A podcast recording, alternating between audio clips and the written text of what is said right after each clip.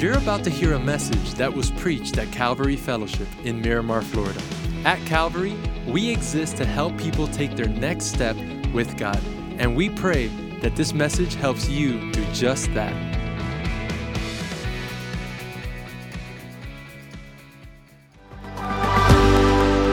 Well, Happy New Year! We are glad that you're here. So, all right, if I can I ask this as we're getting going? Uh, how many of you you already started your resolutions on the first? How many? Few. How many of you are like, no, I start tomorrow? These are my people right here. These are my people. All right, that's good. And it's weird. It's weird because the first fell on a Monday, and some of us weren't quite ready on Monday and, and you can only start new habits on Mondays. That's why you have to wait. Because who are these maniacs out there trying to change their life on a Thursday? I don't know, but it doesn't work.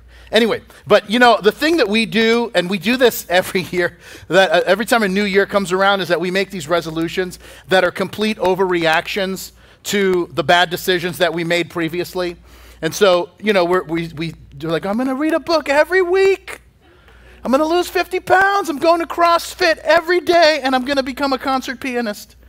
And, uh, and like, hey, those are all good things, but if you went from, I don't know if, how it's going to go, if you went from like hours a day on social media to reading 50 books a year, from laying on the couch eating Twinkies to doing CrossFit and eating those disgusting protein bars that everybody swears is good until you bite into one, right?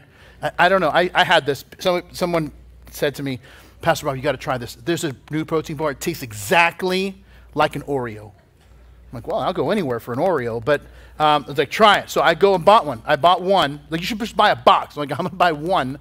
We'll see how this goes. And it was disgusting. It tastes, you know what it tastes like? Exactly like a protein bar, which is disgusting. And then I said to the guy, and I'm like, you said this tasted like an Oreo. It's just, he said, well, not exactly like an Oreo. I'm like, you got to give me that in the front. Anyway, so we aren't friends anymore. Um, but I'll tell you this, you know, a new year is it's our moment. It's our moment to get a new vision for our lives, to implement some changes so that the end of the year is different than it was in the beginning. And uh, so, but sometimes it gets a little messed up. Years ago, this is probably going on about 12, 13 years ago. My son, who was playing guitar here earlier, was only, he's almost 15, but he was about a year and a half old at the time. And we were in Orlando going to Disney World. And uh, so I had uh, one night, we were in the hotel, I'd given him a bath, put on his PJs, I was brushing his teeth and then uh, I let him hold the toothbrush for a second. I went to say something to my wife, and then um, while I said something to my wife, he stabbed me in the eye with the toothbrush. And um, it was the bad news is I couldn't see. The good news is my eye was minty fresh after that. And uh, so, but even though I couldn't see, I still felt it was important to drive. And so um, the next morning, we get in, in, I still can't see. We get in the car, get on I 4, which, by the way, is not really habitable for human life, uh, but yet here we are. So we get on I 4, and then we're driving, and I can't, I, I can't figure out, like, uh, the, the thing about your um, using both eyes is that it gives you perception uh, of like depth. And so with I have one eye, so I'm trying to close one eye, and then I asked my wife if I could stop and get an eye patch. She said no, just why you don't see very many pirates on the road.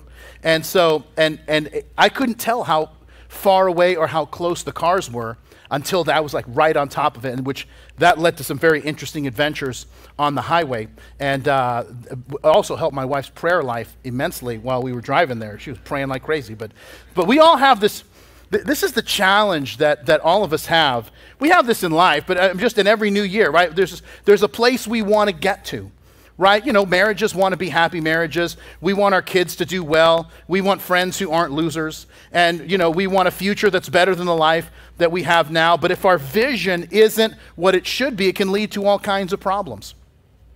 And let me give you the bad news first. The bad news is this is that all of us lacks perfect vision. None of us sees everything crystal clear. That's just unfortunate. But we only see part of how things are because we only we live right now with the limited perspective of the here and now. And so whether you're young or old, you still suffer from limited perspective. If you're young, well, first congratulations on being young. And um, but you have all the energy in the world, but you have very little experience. And so that hurts you in your decision making if you don't listen to wise counsel. If you're older, let me tell you, like my, my group, the, the, the old, those of us that are a little older, um, we have experience, but sometimes that experience causes us to think that everything is going to happen, that's going to happen is a repeat of the, of the past. But I mean, honestly, can we, could anyone have predicted the last three years? No. And so, limited perspective isn't simply the challenge of being young. Limited perspective is the challenge of being human and living in the real world in real time. And so, but when a person comes to know Jesus, and submits themselves to the will of God, the obstructions begin to fade and the haze begins to lift, and we do begin to see things a little more clearly. And maybe that's what 2023 was like. 2023 was like, I had plans, I was going to do things, things were going to change, and, and it was going to be better than ever. And then you just got stabbed in the eye with a toothbrush, and you're like, well, we'll just try this again next year. And, uh, and, and maybe that's where it is. But now it is a new year. And we are in the perfect place to talk about change in our series in the book of Acts because it's a new season for the Apostle Paul. He's heading off on a new missionary journey. He's got new relationships that he's forming and new challenges that lie ahead. And so if we and if we will navigate this new year the way Paul is going to navigate this new season of life, we are going to do very well. So we're going to start in Acts chapter 16 and verse 1. Here's what we read. It says, "Then he came to Derbe and Lystra, and behold, a certain disciple was there, named Timothy, the son of a certain Jewish woman who believed, but his father was Greek. He was well spoken of by the brethren who were at Lystra and Iconium. Paul wanted to have him go, go on with him, and he took him and circumcised him because of the Jews who were in that region, for they all knew that his father was Greek. And as they went through the cities, they delivered to them the decrees to keep, which were determined by the apostles and elders at Jerusalem. So the churches were strengthened in the faith and increased in number daily. And if you pause there and give me your attention, there's three things we're going to look at about how to really change. But three decisions we need to make. And the first is this if you're a note taker, and that is that I'm going to build meaningful relationships. Number one, first and foremost. Paul returns to Lystra in Derbe. Now, if you weren't with us back in chapter 14, you might not remember what happened there. And that is that uh, Paul and Barnabas, his former traveling companion, that they got to Lystra and Derbe, and the people there thought that Paul was a god. And so the, the, te- the people, the temple of Zeus, they came out. They were going to offer sacrifices to Paul. And they're like, no, I'm not a god. And then they kind of figured out, like, oh, he's not really a god. He's just a man, which is what Paul had been saying the whole time. And then, as he does, they decide, oh, we don't want to worship you. Instead, we're really looking forward to murdering you. And which is, by the way, kind of a big swing. But nonetheless, um, Paul gets out of there. And, uh, and you might think that happens. You're like, I'm never going back. I'm never going back to the city where they plan to murder me. But, that, but Paul does go back. Um, and Paul does go back, and this becomes such an important moment in Paul's life. And so Paul's relationship with this young guy named Timothy is one of my favorites in the entire Bible. Scholars estimate that Timothy is somewhere in the 14, 15, 16 years old uh, range at this time. His family probably came to know Jesus when Paul and Barnabas came to Lystra on their first trip sharing the gospel. Now, a couple of years have passed. Paul returns and he wants Timothy to join them uh, on their gospel mission. But because Paul's uh, I'm sorry, because Timothy's father is Greek, he decides that he's going to circumcise Timothy because he doesn't want any problems with the Jews in that region. Now, let me explain that for a second and what the strategy is there.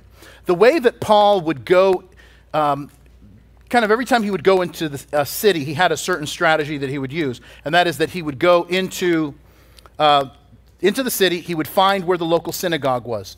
He would preach the gospel, talk about Jesus from the Hebrew scriptures to the Jews that were there. Those that were interested would start following Paul, and then he would start preaching to the Gentiles that were there.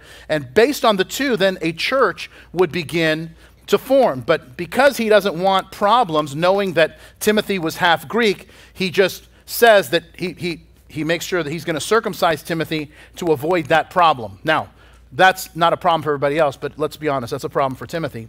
Um, and by the way, I don't. There's some there's some things that the Bible doesn't tell us, and there, this is one of those things. Like I just wish I had a transcription of how that conversation went down. Uh, where Paul is talking to Timothy, and he's like, "Hey Tim, you excited about joining us?" "I sure am, Paul." And uh, all right, we need to get ready. I need to go buy a knife. Oh, we going to Bass Pro? not exactly, but I need you to hold very still because I'm not actually a doctor. And uh, so Maybe I'm wrong, but I'm pretty sure that's how it went down. And so, but I want you to notice number one, obviously, the level of trust that Timothy has with Paul, but also the lengths that they will go to so that the gospel isn't impeded. And this is really a mark of maturity, and that is, am I willing to curb a right that I feel I have for the sake of the gospel?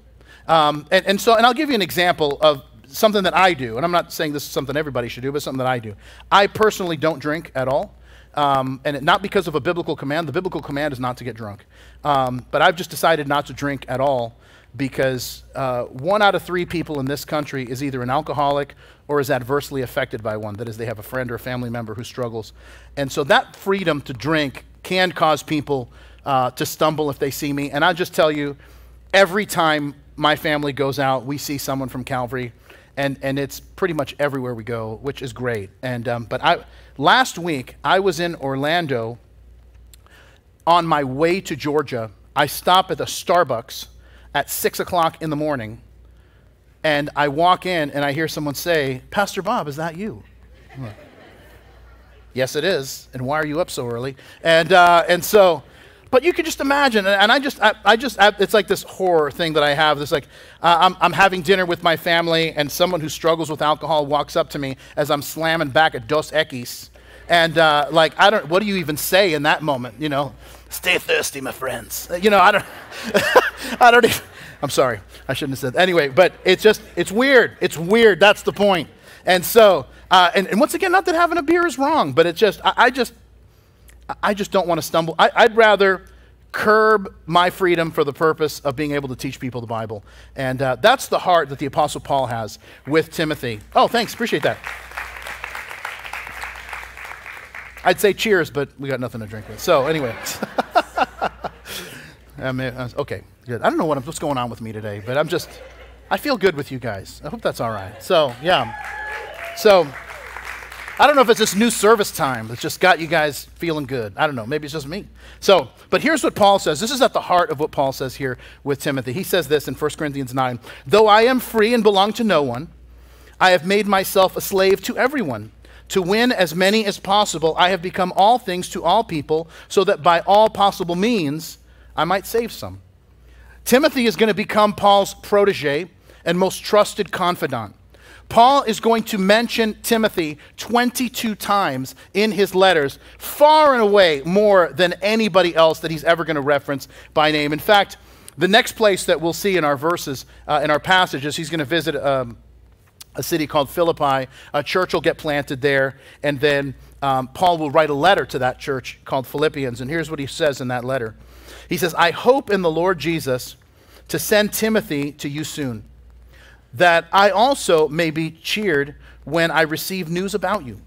I have no one else like him who will show genuine concern for your welfare. For everyone looks for their own interests, not those of Jesus Christ. But you know that Timothy has proved himself, because as a son with his father, he has served with me in the work of the gospel. And I want you to notice this. If you remember, if you were with us in our, um, when Paul was on his first missionary journey, you know this, that it was Paul and Barnabas were together the whole time. And then when they were going to go out on their second journey, there was some conflict. Barnabas decided to do his own thing. And now God is bringing new relationships into Paul's life. And listen, maybe this is the case. Can I, can I just say that maybe last year was a year where you lost a significant relationship in your life?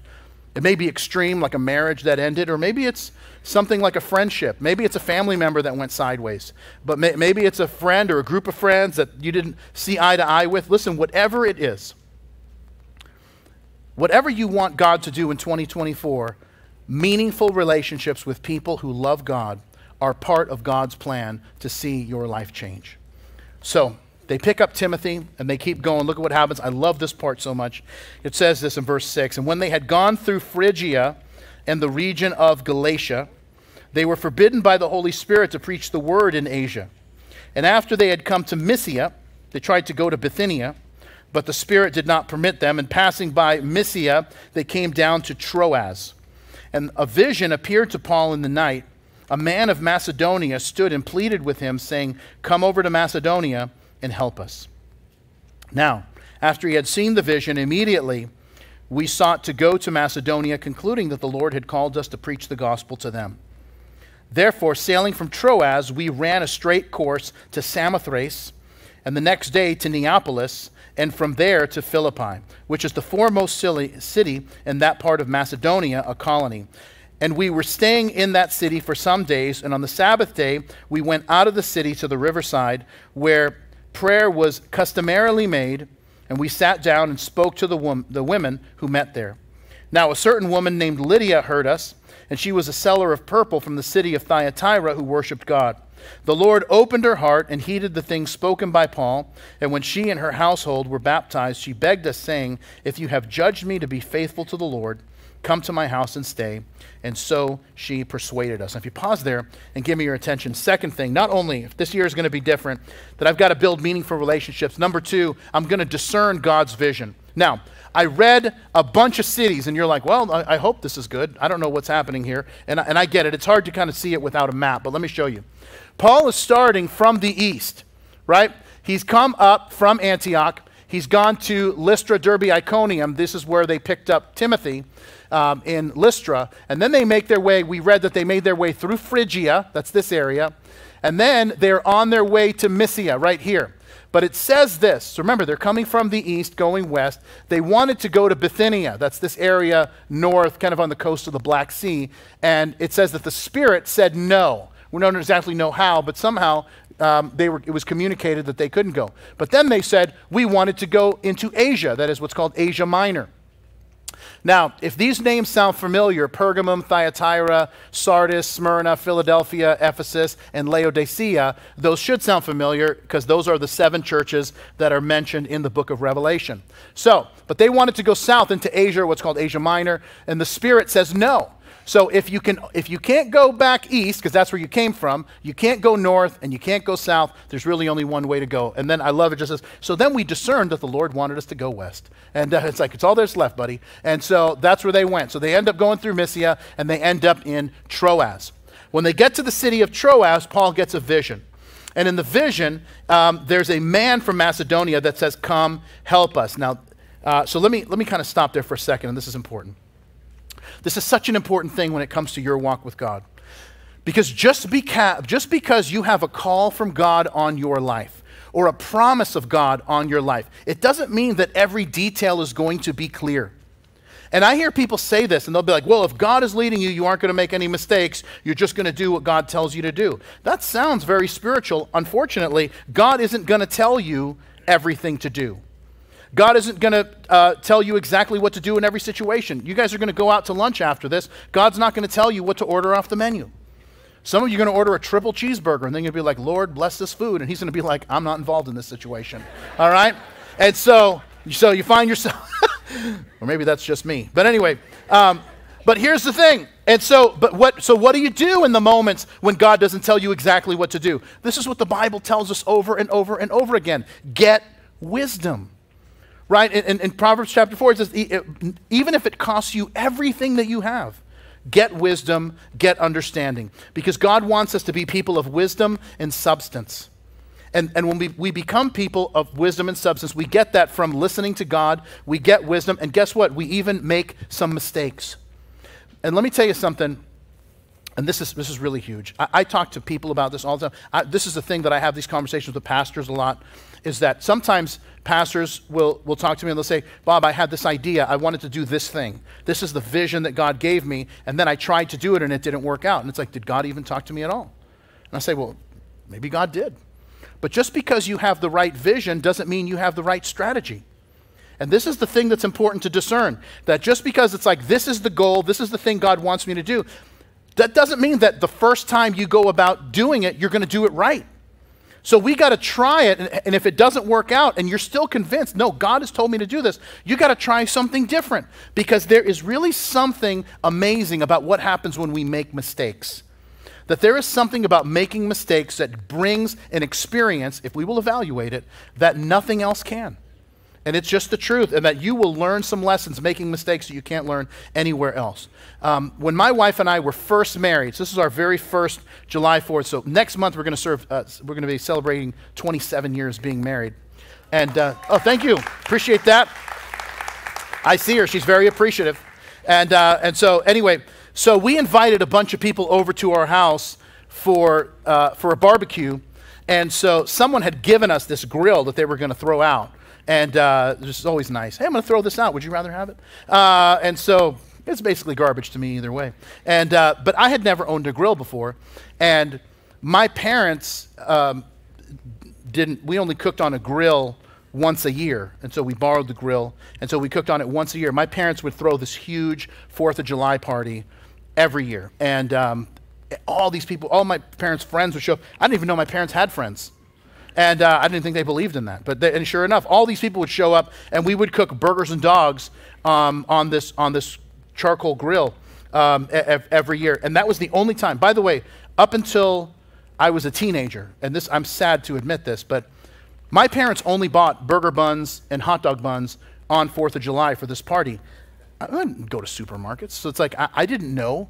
And I just thought, I just made this assumption that they don't sell burger buns and hot dog buns except on the 4th of July holiday. This was like a special thing that they do, like when they bring out fireworks. It's like it's fireworks and then burger, burger buns and whatever. And so, anyway, because at my house, for the rest of the year, white bread was all bread. So it's like white bread was a hot dog bun, white bread was a burger bun, white bread was a garlic roll, white bread was a sub. Eh, white bread was everything, and was also white bread. And so, anyway, then one night when I was in the eighth grade, I had dinner at Frank Mullen's house. And Frank Mullen's mom, who's here referred to as Mrs. Mullins, Mrs. Mullins served hot dogs for dinner, which, by the way, blew my mind. I didn't even know you could do that. You don't understand the rice and beans culture that I came from. My mom once served rice, beans, and lasagna.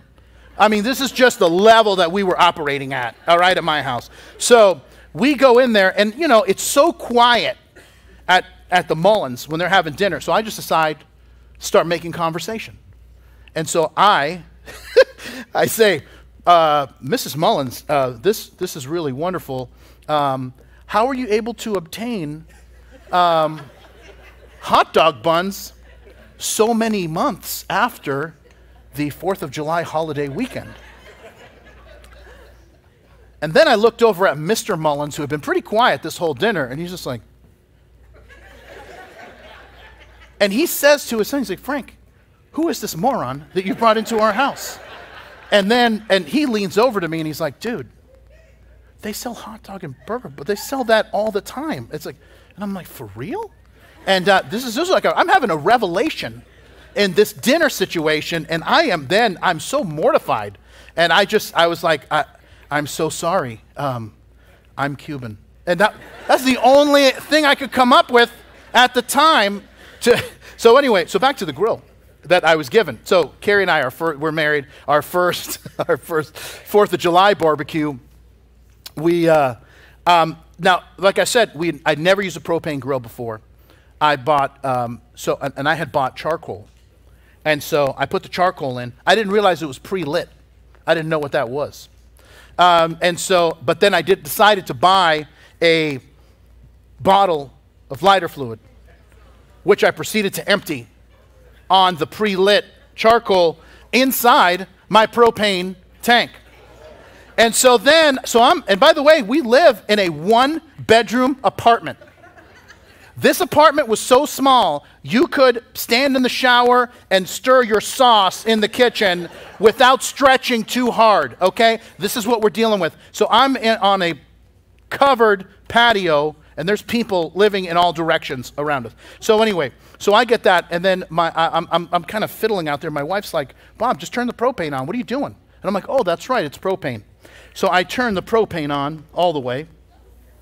I start fiddling with the stuff. And then um, I have a matchbook. And so I light the matchbook. And um, I didn't even get two feet from this grill, which was everything is on. I mean, this thing is like ready to blow. And so, shh, I light it. I get about two feet over it, and whoo, I mean, it was a fire of biblical proportions. Right? This is, I'm telling you, this is like, this was like Old Testament stuff happening in my backyard. And, uh, and so, and the fire comes out so fast, it literally singes all of the hair of my arm off, which I'm surprised that's all it did. But um, then uh, my wife comes out because I started screaming uh, when it happened um, in the most manly way possible, by the way. Just I want you guys to know that. So, anyway, so I scream as I see this fire. I, I just think I'm going to get engulfed in flames. And so, anyway, then, and she comes out and she's like, What is that horrible smell? And, uh, and I'm like, Oh, that's, that's medium rare hair. And, um, which everything I cooked that day t- tasted like the smell of burning hair and uh, which just adds a little flavor if we're being honest. And so now, now let me just say this. Uh, let me fast forward. I am an expert griller today. I, I mean, I, am probably. I mean, I'm I'm at. Anyway, I could probably write a book on grilling, right? At least my kids think I'm the greatest griller of all time, and they know that because I've told them that. And so, but now, but here's. I'm telling you what I learned about fire that day. You just couldn't read. You can You don't watch a YouTube video and have that level of expertise. It's like, oh, I just I read this little article about. No, no, no. I read about. Now I know everything about when it comes to grilling. And, and this and this is my this is my point, right? Is that there is a process to discerning what God wants you to do, and it brings a wisdom and sometimes you make mistakes, and that mistake takes you to the next decision because you gain some experience here, and it just propels you forward. And the closer, you just say, all of these things are drawing you closer to God, and the closer you are to Him, the more you're going to be able to hear His voice. Okay, back to our story. So, they get to Troas. If I can have my map again, sorry guys. Uh, oh, you guys are ready for me. Okay, so they're at Troas. Now, this is all um, modern day Turkey. So, but they're at Troas, and it says that they get this vision from a man in Macedonia. And so then they take a boat. They get to this uh, island called Samothrace. Then they get to Neapolis, which is the port city. And then they make their way to Philippi. Now, and that's the important thing. Philippi was the largest city, uh, one of the largest Roman cities in this region. And the church that gets planted in Philippi becomes the first church that's planted in what we will later call Europe.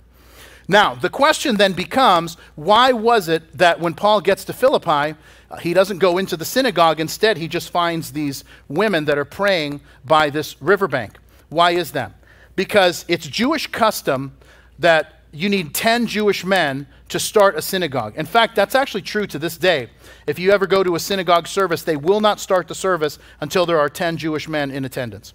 Now, there wasn't a synagogue in Philippi because there wasn't 10 Jewish men, just some faithful women who were praying uh, by, uh, by, the, by the river. Now, I want you to notice something that the further that Paul gets away from the area of Israel, the more and more secular the culture gets. Um, with, with each visit, and we'll see this more in our study next time. But if you're Paul, and I want you to think about this. You're Paul, you finally get to Macedonia. What are you expecting to see? You're expecting to see the man from the vision. Instead, he finds a few women praying, and I don't know if he's like, Lord, what? This doesn't make any sense. Why have we not seen the guy from the, the, the man from Macedonia yet? And this is going to be the thing that saves him later. Look what happens in verse 16.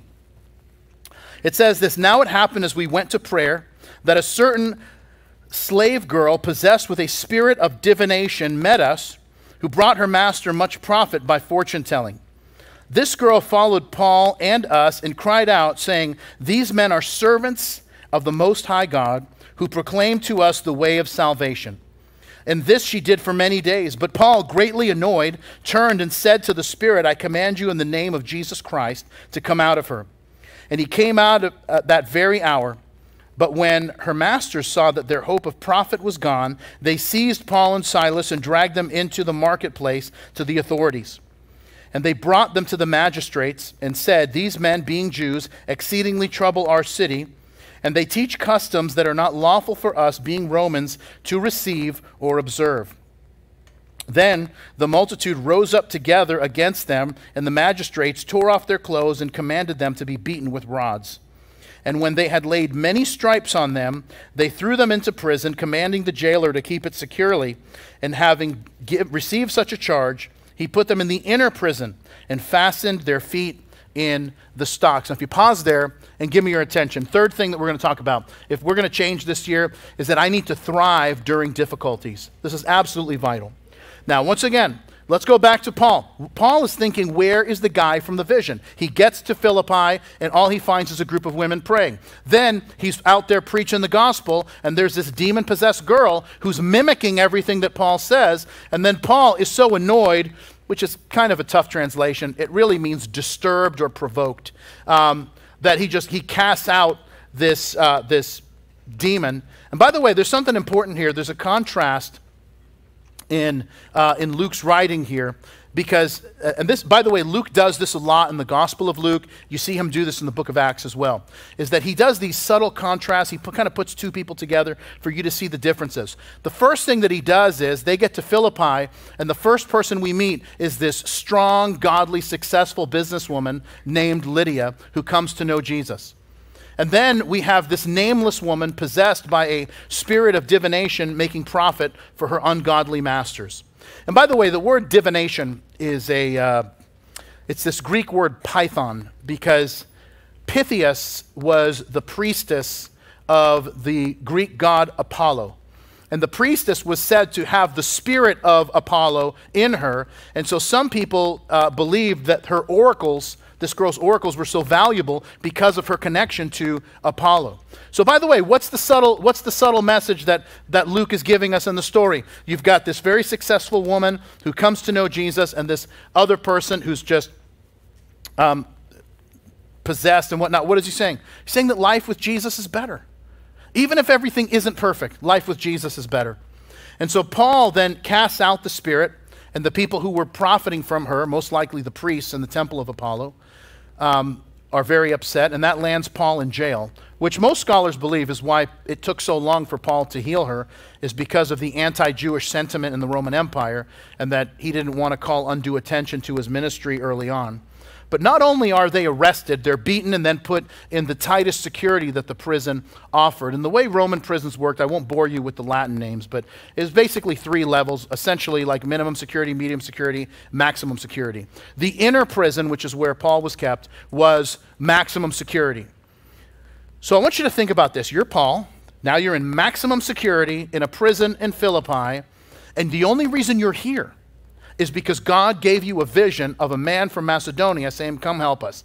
And so you obey God, and this happens, and you haven't met the guy. You've met this very nice woman who came to know Jesus. That's cool. You met this demon possessed person that was mimicking everything you were saying. You cast out the demon. She was doing okay, but then these other people are upset. Now you're in prison, possibly going to be executed the next day. And, and you're like, what in the world is happening? How do you respond to that? Well, the thing that is amazing to me is the way that Paul responds is just incredible. Look at what it says in verse 25. But at midnight, Paul and Silas were praying and singing hymns to God, and the prisoners were listening to them. Suddenly there was a great earthquake, so that the foundations of the prison were shaken, and immediately all the doors were opened, and everyone's chains were loosed. And the keeper of the prison, awaking from sleep and seeing the prison doors open, supposing the prisoners had fled, drew his sword and was about to kill himself. But Paul called with a loud voice, saying, Do yourself no harm, for we are all here. Then he called for a light, ran in, and fell down trembling before Paul and Silas, and he brought them out and said, Sirs, what must I do to be saved? So they said, Believe on the Lord Jesus Christ, and you will be saved, you and your household. Then he spoke the word of the Lord to him and all who were in the house. And he took them the same hour of the night and washed their stripes. And immediately he and all his family were baptized. Now, when he had brought them into his house, he set foot before them and he rejoiced, having believed in God with all his household. Now, if you pause there, I mean, uh, Paul and Silas are praying and singing. Are you serious? How is that even possible? I mean, these guys could have been sentenced to death in the morning. How are you singing? Here's why because the vision hadn't been fulfilled yet. God gave Paul a vision of a man in Macedonia that says, Come help us. And because that vision had not been fulfilled, Paul had confidence in the prison, saying, My life isn't over yet because God still has something in the future for me to do. He still hadn't met the man from Macedonia, who, by the way, I submit to you could very well be this Philippian jailer.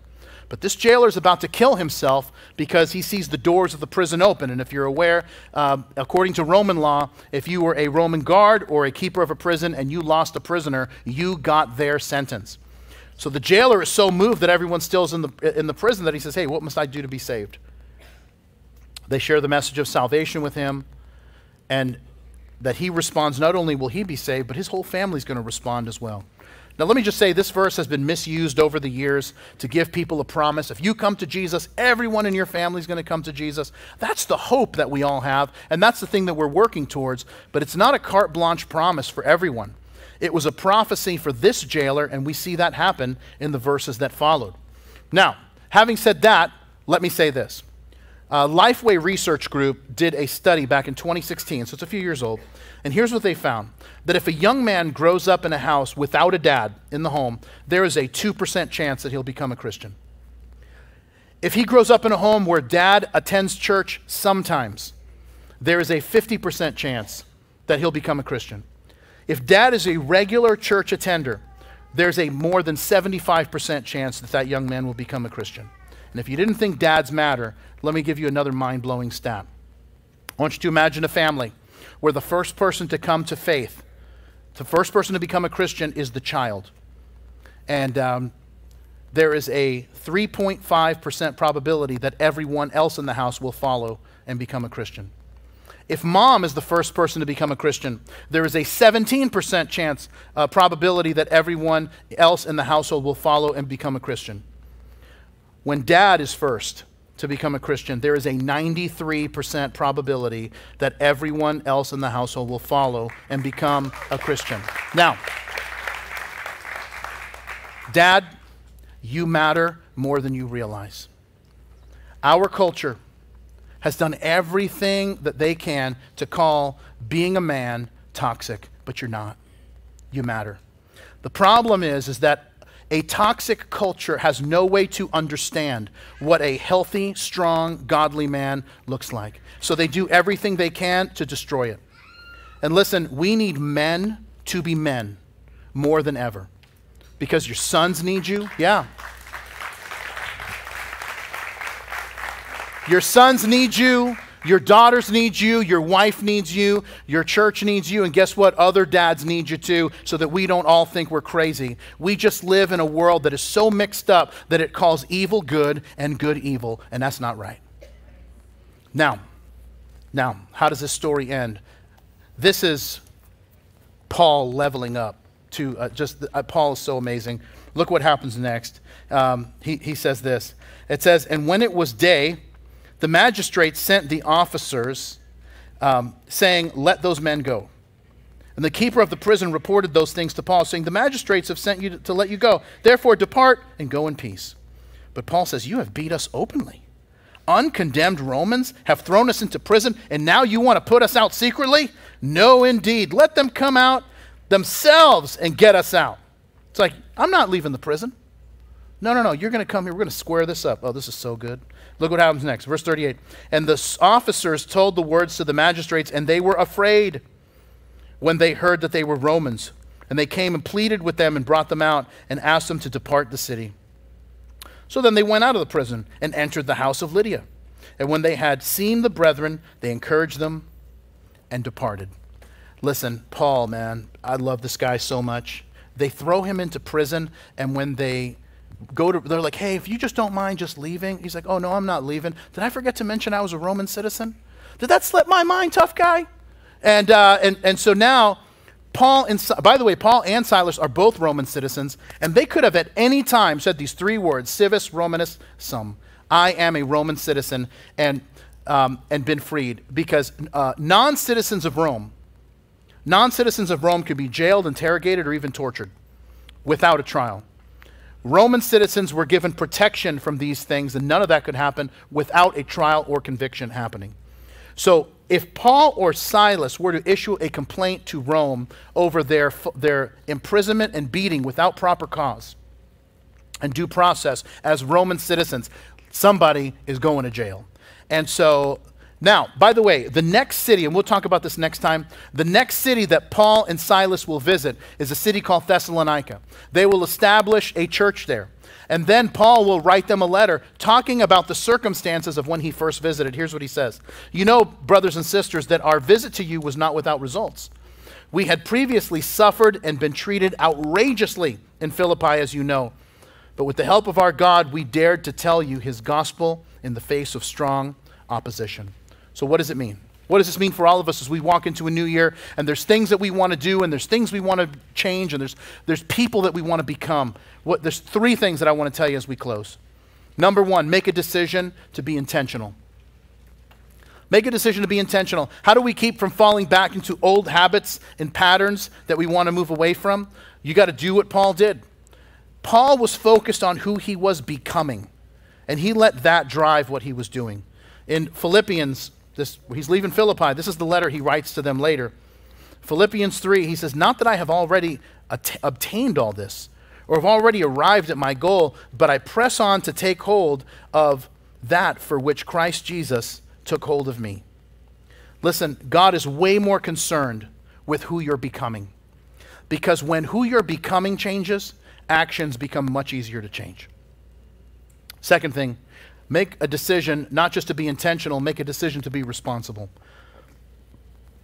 Some of us want to get rid of bad habits, addictions, destructive emotions, whatever it is. The first thing that has to happen is you have to own it. You have to own it and stop dismissing the behavior as acceptable or making excuses for it.